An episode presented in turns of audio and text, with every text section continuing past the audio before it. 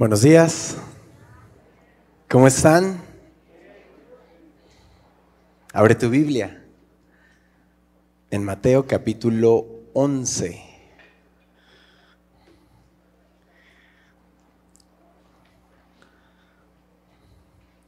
Y parezco niño con juguete nuevo. Tengo mi Biblia nueva. Doy gracias a Dios. Estoy muy emocionado.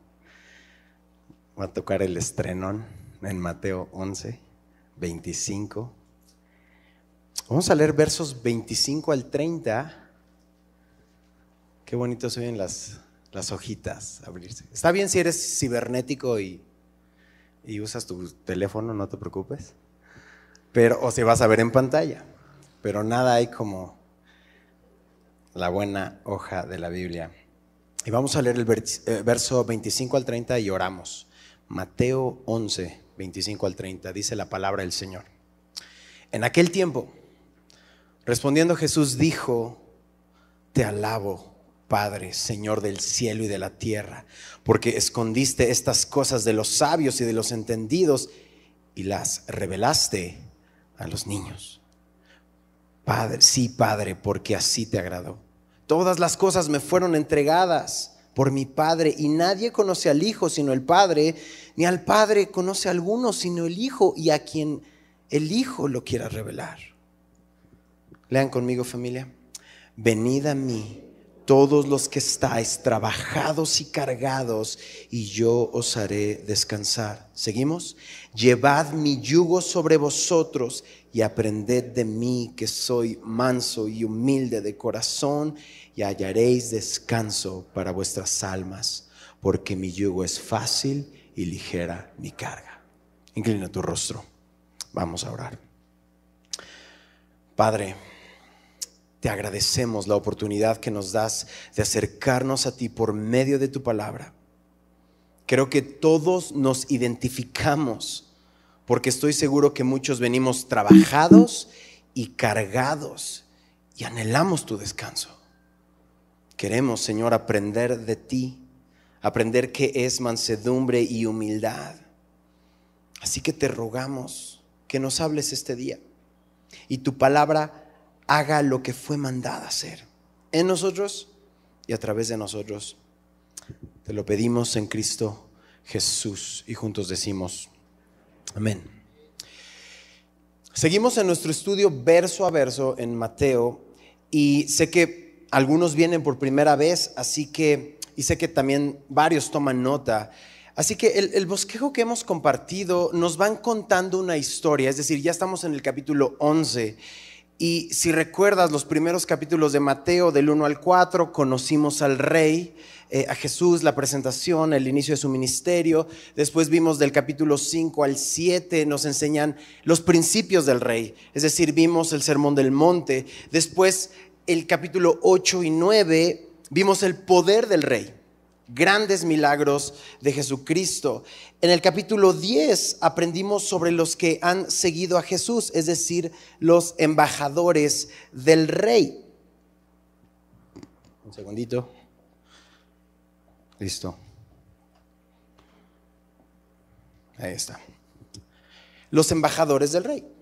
Entonces, ya que Jesús ha establecido quién es, a qué ha venido, como su poder y su mensaje van de la mano, ha preparado o está preparando a sus seguidores para continuar con el mensaje, pues los líderes de la nación tienen que tomar una decisión. Ya está presentado, ahí está Jesús, ya habló, ya hizo milagros, ya, ya escogió a los suyos. Y los líderes de la nación tienen que tomar una decisión acerca de Jesús. Y ya sabemos, tristemente, no fue la correcta, aunque ya estaba prevista en el plan maestro del Señor. Así que lo que vamos a estar estudiando en el 11 y en el 12 es oposición al rey. Si tomas nota en este bosquejo, el 11 y el 12 que ya comenzamos la semana pasada con el pastor Ibert, oposición al rey. Es decir, los líderes de la nación, en lugar de recibir a su Mesías, a su rey que tanto han esperado, se rebelan, se rebelan contra el rey. Así que en el inicio del capítulo 11 con el pastor Ibert la semana pasada, no reciben al profeta del rey, que vino a preparar el camino del rey, ¿de quién estábamos hablando? Juan el Bautista, que para ese momento ya está en la cárcel y ya no saldría vivo, eso lo, lo estudiamos la semana pasada, y la parábola de la semana pasada solamente ve un par de versos atrás, bueno, más bien el 18 y el 19, muestran claramente la condición espiritual del liderazgo de Israel en ese tiempo. Dice, porque vino Juan que ni comía ni bebía, ¿qué le decían? Demonio tiene. Viene el Hijo del Hombre, que ya entendemos perfectamente este título del Señor que vimos en Daniel, el, Hijo de Dios, que come y bebe y dicen, he aquí un hombre comilón y bebedor de vino, amigo de publicanos y de pecadores. Es decir, aún frente a sus ojos, escuchando la palabra, viendo con sus ojos los milagros, no creen, deciden no creer. Así que eso revela también la condición de los inconversos hasta el día de hoy. Escuchan la palabra, ven a Dios trabajar y no quieren creer, porque aman más las tinieblas que la luz, porque sus obras son malas. Así que es duro escuchar una maldición de los labios de Jesús. Eso lo vimos la semana pasada. Ay de ti, Corazín y Bethsaida. En el día del juicio será más tolerable el castigo para Tiro y Sidón que para vosotras. Capernaum. Hasta el Hades serás abatida. En el día del juicio, más tolerable el castigo para la tierra de Sodoma que para ti.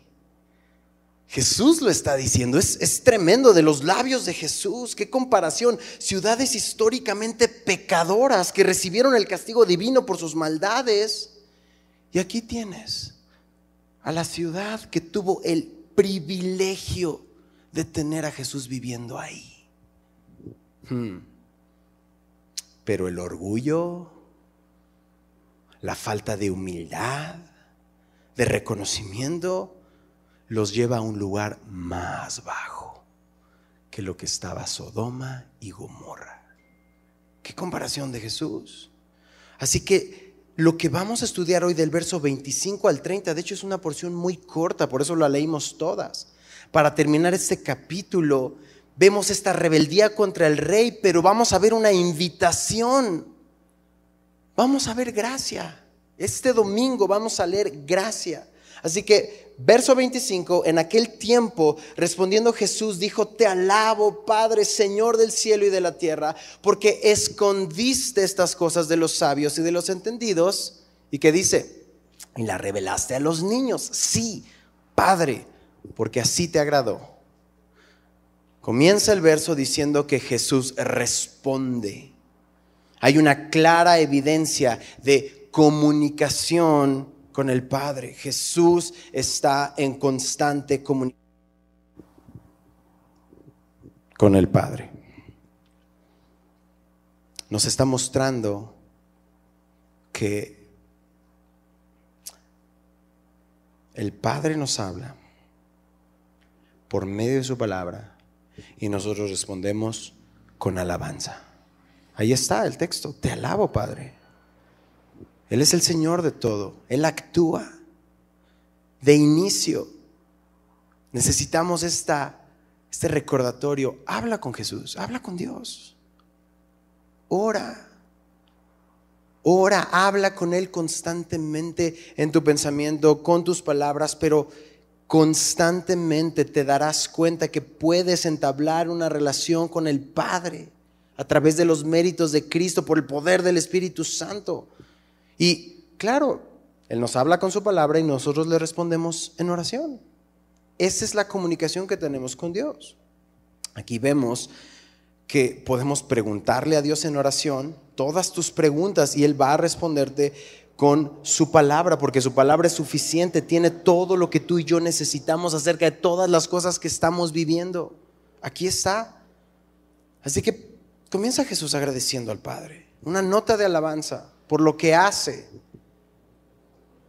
Y Estamos viendo la parte de la rebeldía. Hay corazones orgullosos en, los líderes religiosos. Se rebelan. ¿Por qué se rebelan contra Juan el Bautista y su mensaje? ¿Por qué se rebelan contra Jesús? Porque los líderes eran soberbios.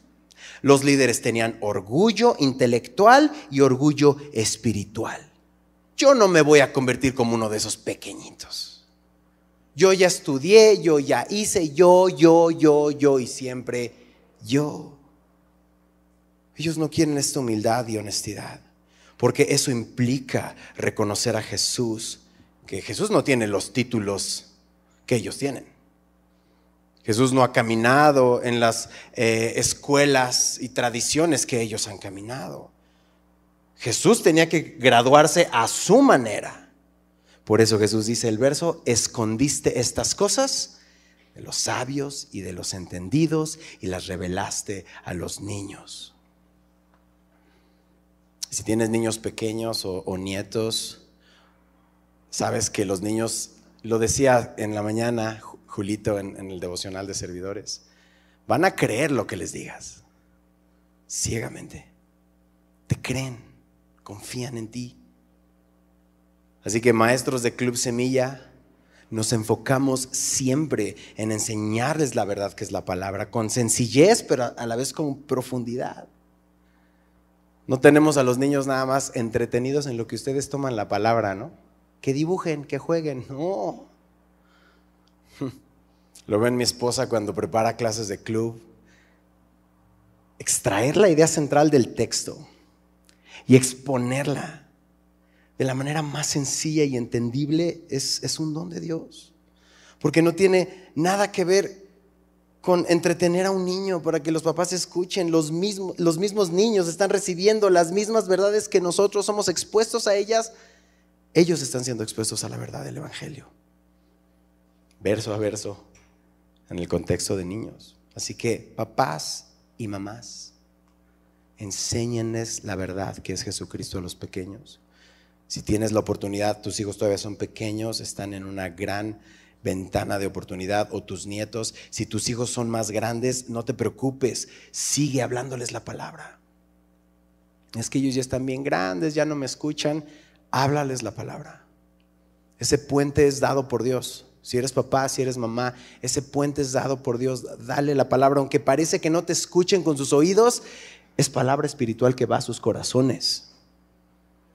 Escríbeles un salmo, mándales palabra.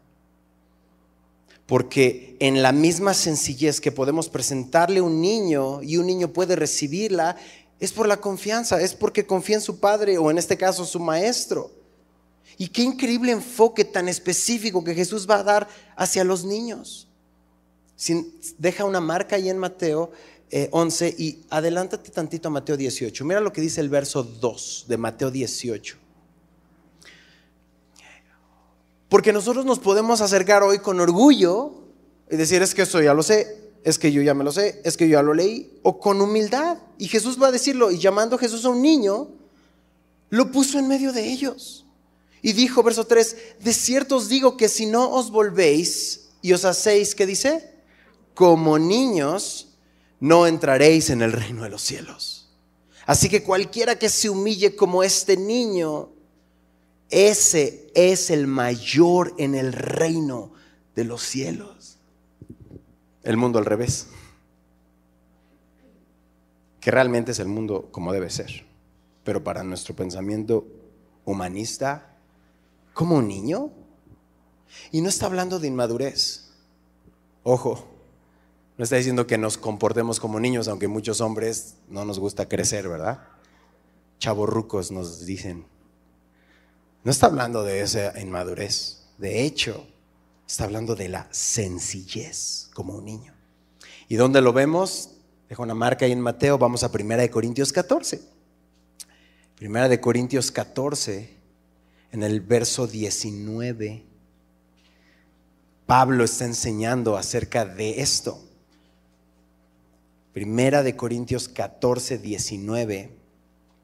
Miren lo que dice Pablo, pero en la iglesia prefiero hablar cinco palabras con mi entendimiento para enseñar también a otros que diez mil palabras en lengua desconocida.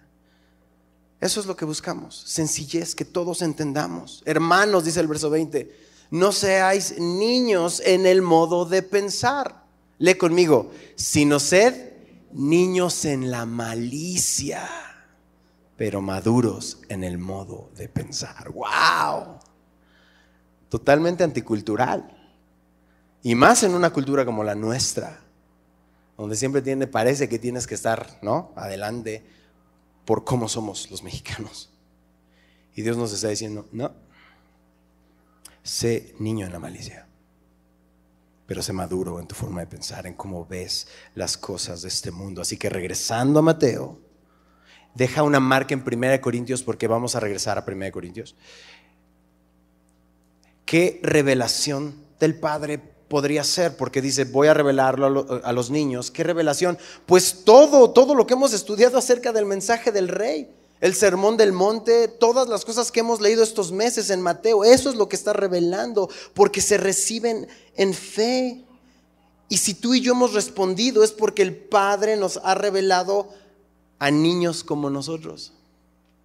Porque en el círculo intelectual de México y académico, estar hablando de esto es una niñada.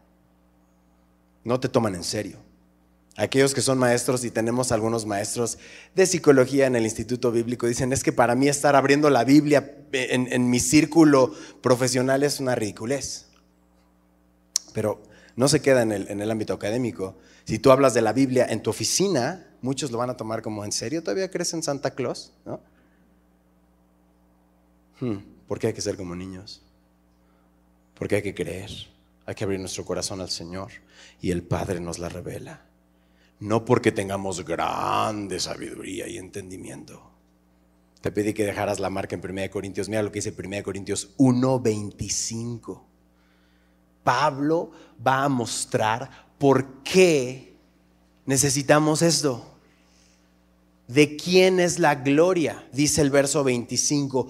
Porque lo insensato de Dios, que dice el texto, es más sabio que los hombres.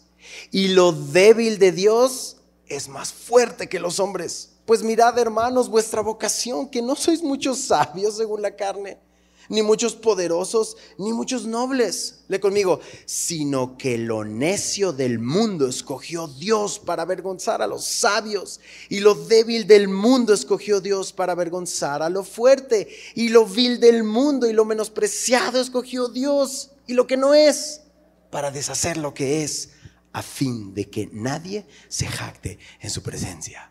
¡Wow!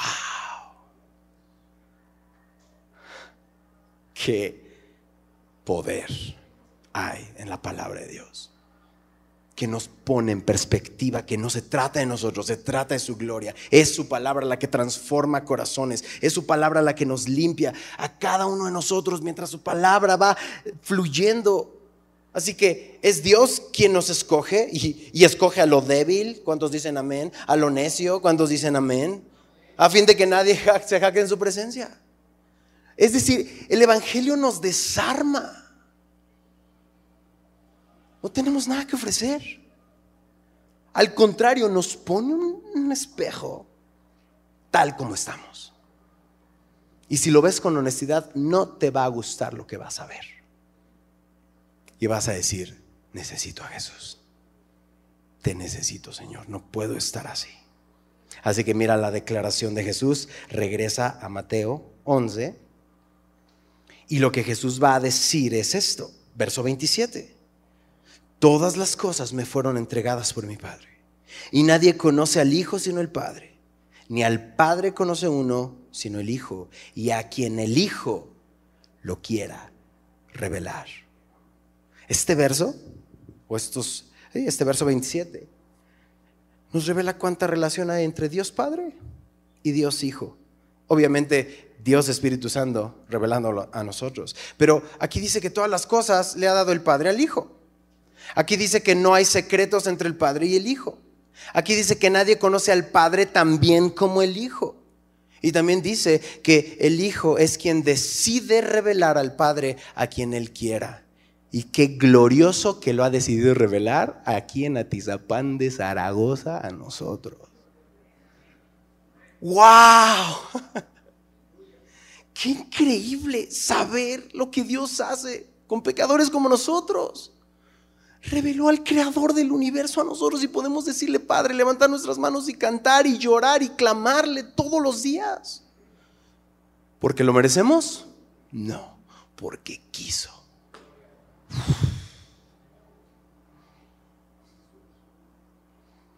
No merecemos tanto amor. Y entonces, si piensas que esto es mucho, te va a dar una triple invitación. ¿Estás listo si estás tomando nota? Jesús en su gracia a gente rebelde, a gente eh, enojada con él, a gente religiosa.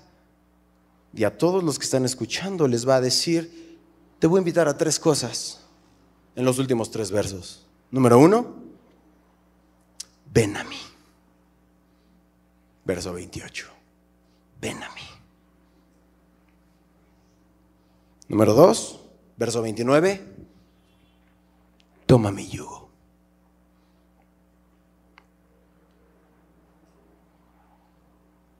Y número tres, también en el verso 29, aprende de mí. Ven a mí. Toma mi yugo. Aprende de mí. Wow. ¿Estás listo? Verso 28. Venid a mí todos los que estáis trabajados y cargados, le conmigo, y yo os haré descansar. ¡Pum! Jesús está invitándote. Te está invitando a Él. Vengan a mí los que están trabajados y los que están cargados. Y trabajados significa fatigado. Ha sido, ha sido una dura labor. Ya me cansé, ya me desgasté. ¿Te sientes así? No levantes tu mano. Pues estoy seguro que muchos, como yo, estamos rotos y necesitamos un Salvador. Cargado nos da la idea de un animal de carga con un montón de costales, un transporte que va desbordando la carga de una ansiedad que trae la pesadumbre. ¿De qué? De estar fatigados y ansiosos. Algo que te hicieron o algo que tú hiciste, da igual, estás cargado ya no puedes. ¿Con qué, Benji? Con, con tu relación en familia, en tu matrimonio, en tu trabajo, con tus deudas, con tu vida total. Porque lo que ves en redes sociales rara vez es la realidad. Es la foto para el Face y el Insta. Pero la realidad cuenta otra historia. Qué sublime declaración de Jesús. Porque el fariseo todo lo que decía es haz, haz, o no, no, no, no hagas esto, pero si haz esto y estás cargándote de obras. La mayoría de las veces era haz tradición, ni siquiera haz la ley tan sencilla y pura que Dios dio, sino haz la tradición de la tradición de la tradición de la tradición y entonces te acepto. La verdadera salvación es una persona y se llama Jesús y te invita a Él. Venir a Él es confiar en Él. Tú y yo no podemos hacer nada, ya está hecho todo, pagado por completo, solo es venir. En medio de aquellos orgullosos y soberbios, Él está haciendo una invitación, ven, no haz. ¿Viste? Ven, no haz. Y bueno, creo que por eso estamos aquí todos trabajados.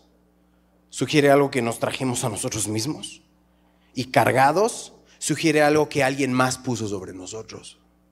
Y por eso te dije, no levantes tu mano, porque todos la levantaríamos si fuéramos completamente honestos. Y tenemos ambos, malas decisiones y malas acciones. Pero la promesa es, ven a mí y yo te voy a hacer descansar. No te dice, mira, ve a Moisés, cumple toda la ley y entonces te recibo. Te dice, ven a mí ya. Con confianza total, dependencia total. No es ven esta doctrina, no es ven este ministerio, no ven esta iglesia. Tienes que venir primero a mí, es a tu Salvador personal, como un hijo con su papá. Y entonces el texto dice, y yo os haré descansar.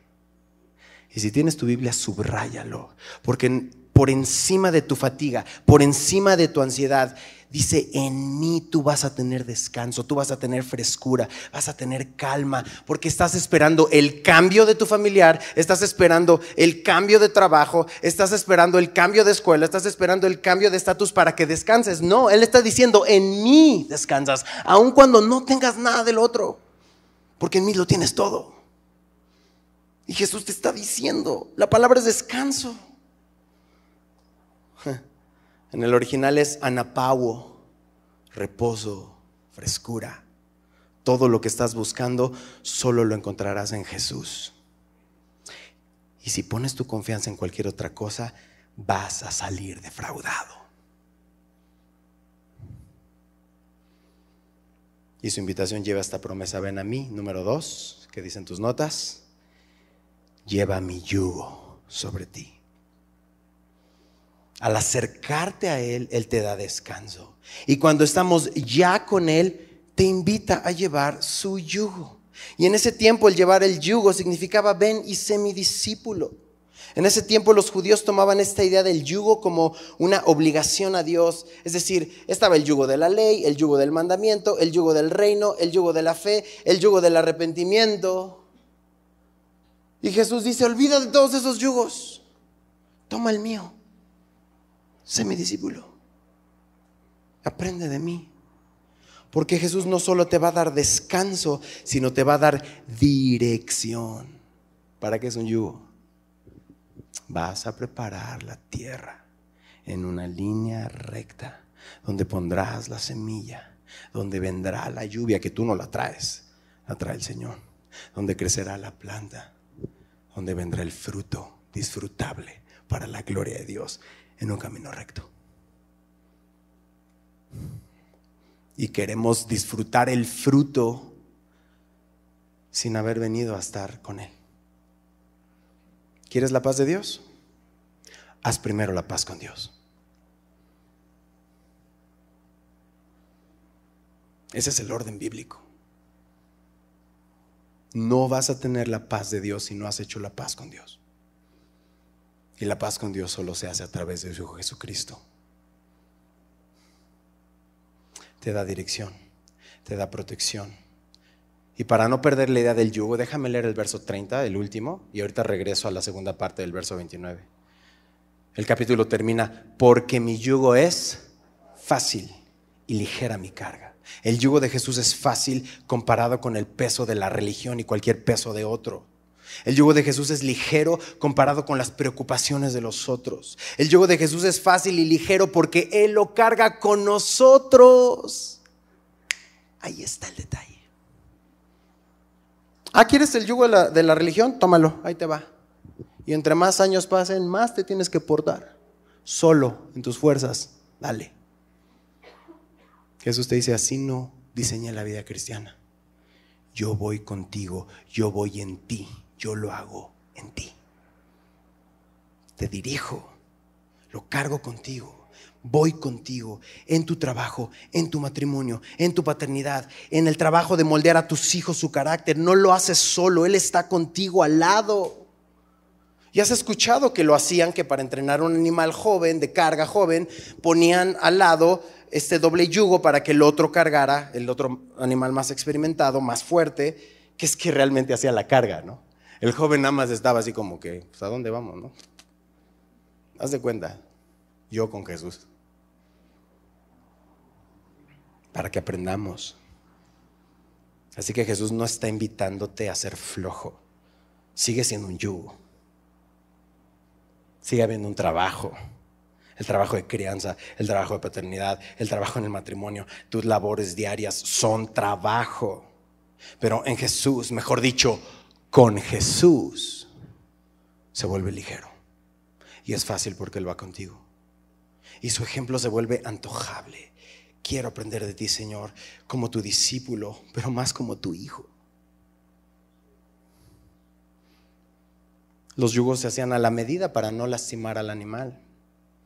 Y luego pensamos que el trabajo de Dios que Él nos manda nos lastima y no es para nosotros. Y le decimos, no, Dios, te equivocaste con la familia que me mandaste, con el trabajo que me diste, en la colonia que vivo. ¿Sabes? Él lo hizo a tu medida porque Él va contigo. Este mundo no es. Estamos de paso. No te acomodes. Viaja ligero. Ama a los demás. Predique el Evangelio. Ora por la gente. Porque cuando Jesús habla de que su yugo es fácil, lo entendemos con cuidado. no está enseñando que la Biblia esté libre de dolor o dificultad. Claro que va a haber, pero Él va contigo. Es decir, su yugo no es yugo, su carga no es carga, porque Él va con nosotros, porque somos animados con su amor, con su accesible humildad. Jesús acude a tu lugar de necesidad. No necesitas cambiar para que puedas acercarte. Solo ven. Nunca se va a cansar de recibirte con los brazos abiertos. Así que la clave no está en el yugo, sino que Jesús está abriendo su corazón para enseñarnos cómo lo hace. ¿Estás listo? Este es el último punto del día de hoy. ¿Cómo lo hace? ¿Cómo se vive? Señor, ¿cómo vivo esta vida cristiana? ¿Cómo le haces? ¿Cómo le hago? Todos los días última invitación. Dije que era una triple invitación, verso 29, segunda parte.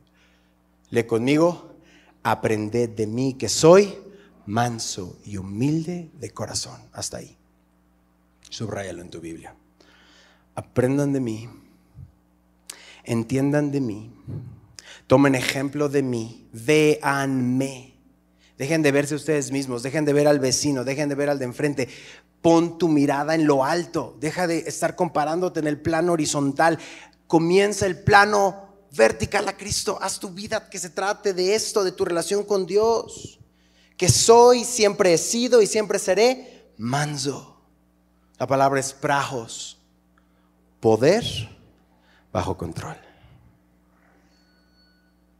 Puedo responderte, puedo ofenderte, puedo lastimarte, pero no lo hago porque el Señor está en mí. Tengo el poder para, pero Dios está en mí. Mansedumbre. Wow, Dios está enseñándonos. Pudo haber dicho muchas cosas, pero cuando Jesús dice aprendan de mí, utiliza estos dos términos, manso y humilde de corazón. Tapinos es la palabra humilde de corazón, sencillo, sencillito. Pero aquí, ¿saben qué no es ese sencillito? La palabra supone empujado hacia abajo. Aquel que se relaciona con los que no son populares, con los que no son el alma de la fiesta, que va al mismo lugar en donde estás y te abraza. No necesita ser el conocido, el que todos ven. Es decir, Jesús es accesible. En su libro Manso y Humilde, el pastor Ortlund escribe esto, de los cuatro evangelios y 89 capítulos que se incluyen, solo hay un verso donde Jesús habla sobre su propio corazón. Solo uno, es este. Y nos tocó hoy. Aprendan de mí que soy manso y humilde de corazón. Dios nos permite observar quién es Él y no nos dice que es estricto y exigente de corazón. No nos dice que es alegre y generoso de corazón. Nos dice, soy manso y humilde de corazón. Y cuando la Biblia habla del corazón, no habla de lo emocionales que somos, sino de la parte medular que nos impulsa a hacer todo lo que hacemos. ¿Por qué haces lo que haces? ¿Por qué haces tu trabajo, tu homeschool, tu paternidad, tus relaciones, todo lo que haces? Lo que te hace levantarte por la mañana, ese es tu corazón. Y el Señor está apuntando a eso. ¿Qué mueve a nuestro Salvador? Que Él es manso y humilde de corazón. Es decir, nuestro Salvador no responde a la primera provocación. Nuestro Señor no se irrita con facilidad, facilidad. Dice el pastor Ordlund, es la persona más comprensiva del universo. Lo más natural para nuestro Señor no es señalar, sino mantener los brazos abiertos, como en la cruz. Bienvenido, bienvenido, bienvenida. Él es accesible con toda su gloria y su santidad, nadie es tan accesible como Jesús. No hay requisitos previos. Me decía Julito, nos contaba en la mañana que llegó una persona y Oye, ¿puedo pasar? para eso está ese lugar, para que vengas y pases, y escuches y te conectes. Claro que sí. El único obstáculo, dice un escritor, que impide que seas recibido en sus brazos es simplemente que no vayas a Él. O sea que nosotros somos nuestro peor obstáculo, nuestro peor enemigo en ese sentido. Es todo lo que Dios necesita. De hecho, es lo único con lo que Dios trabaja, no con nuestras capacidades, no con nuestras preparaciones, no con nuestras abundantes obras, sino que tú y yo estemos trabajados y cargados y que vengamos a Él. Eso es lo que usa el Señor. Qué liberador, qué hermosa palabra, qué descanso. Porque los que calificamos para tener comunión con Jesús es que estemos trabajados y cargados, es ser ofendidos y ofensores por igual. Es decir, ¿quiénes somos? Todos.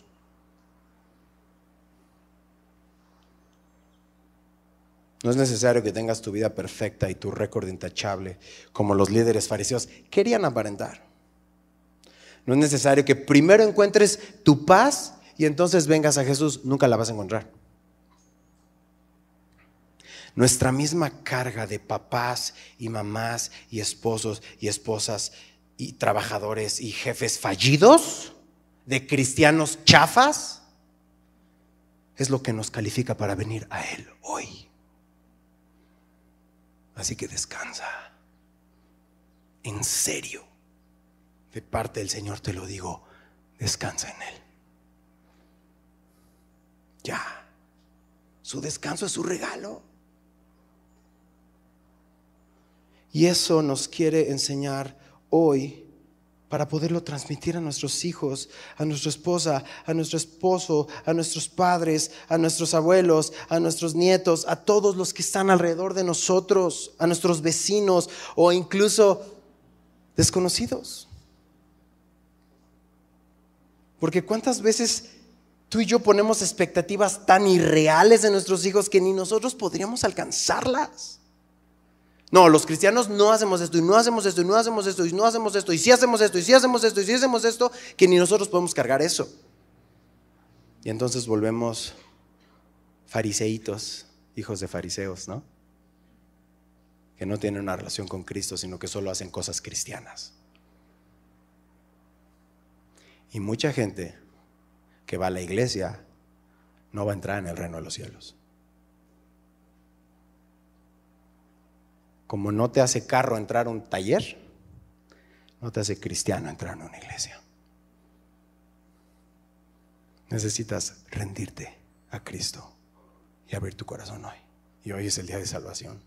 Si no estás seguro, hoy es el día de salvación. Todos estamos aquí porque queremos trabajar de alguna manera activamente para cambiar algo en nuestra vida. ¿O estamos aquí pasivamente preocupados por algo que está fuera de nuestro control, trabajados y cargados? Pero el corazón de Jesús esta mañana es que descanses, que aprendas que Él es apacible, Él es tierno, Él es abierto, Él es servicial, Él es comprensivo, Él está dispuesto. Y venir a Jesús es así en fe, ni siquiera te estoy pidiendo que hagas algo, sino que descanses. ¿Ves? Estamos tan programados. Entonces, ¿qué tengo que hacer para descansar? Que descanses en Él. Confieses tus pecados a Él. Que dejes de pecar en lo que ya sabes que estás pecando. Y yo también. Y caminemos en fe. Y ya no en nuestras fuerzas, sino en el poder del Espíritu Santo, en ese yugo que vamos juntos. ¿Por qué? Porque Él está contigo, porque Él vive en ti por su Santo Espíritu. Y Jesús es así para los que vienen a Él, no es de lejitos, necesitas venir a Él. Los que toman el yugo de Jesús, los que piden ayuda de Jesús, están al lado de Jesús. No es, mándame besitos celestiales, Señor, acá los cacho. Vas con Él, te acercas a su presencia, ves lo sucio que estamos y cuánto necesitamos de su gracia. Y dejas que su sangre nos limpia de todo pecado.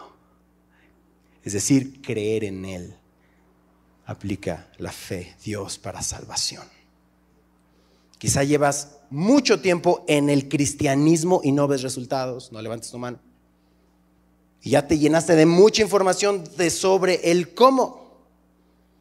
Pero quizá lo que te falta es no estar en el cristianismo, sino venir a Cristo, estar en Cristo. Y recordemos que necesitamos aprender de Él de cerca. Ven con tus pecados, ven con tus inseguridades, ven con tus debilidades, ven con tus dudas, ven con tus deudas, ven con tus ansiedades. Y si ya llevas un ratito en el caminar cristiano, pues ven con tus fracasos, así como yo. Y todos sabemos que la vida cristiana no solo es difícil, sin Cristo es imposible. Nos vemos tentados de rendirnos, pero la vida cristiana es de dependencia en Cristo, pero también de respuesta y hay trabajo. Te pedí que dejaras una marca en 1 Corintios, mira lo que dice el capítulo 15 en el verso 10. Pero por la gracia de Dios soy lo que soy y su gracia no ha sido vano para conmigo. Antes he trabajado más que todos ellos pero no yo, sino la gracia de Dios conmigo. Hmm. ¿Qué mejor manera de acercarnos a esa triple invitación? Voy a invitar a los chicos de alabanza, si pueden ir pasando. Y qué mejor manera porque vamos a recordar esa invitación al tomar la cena juntos que esto que estamos escuchando y leyendo y recibiendo y creyendo fue posible porque un día Jesús murió en una cruz en nuestro lugar. Y eso lo cambió todo. Así que te invito a cerrar tus ojos y pongámonos a cuenta con el Señor. ¿Qué significa eso? Justamente eso, ponte a cuenta, dile, Señor, aquí estoy. Lo primero que te venga a la mente, que el Espíritu ponga en tu mente, Señor, aquí estoy, perdóname. Límpiame. He estado viviendo una doble vida, Señor. He estado dependiendo de mis esfuerzos y mis formas y mis religiones y mis cosas, Señor, y no he visto la sencillez y poderoso evangelio de que solo se trata de ti, tu gloria.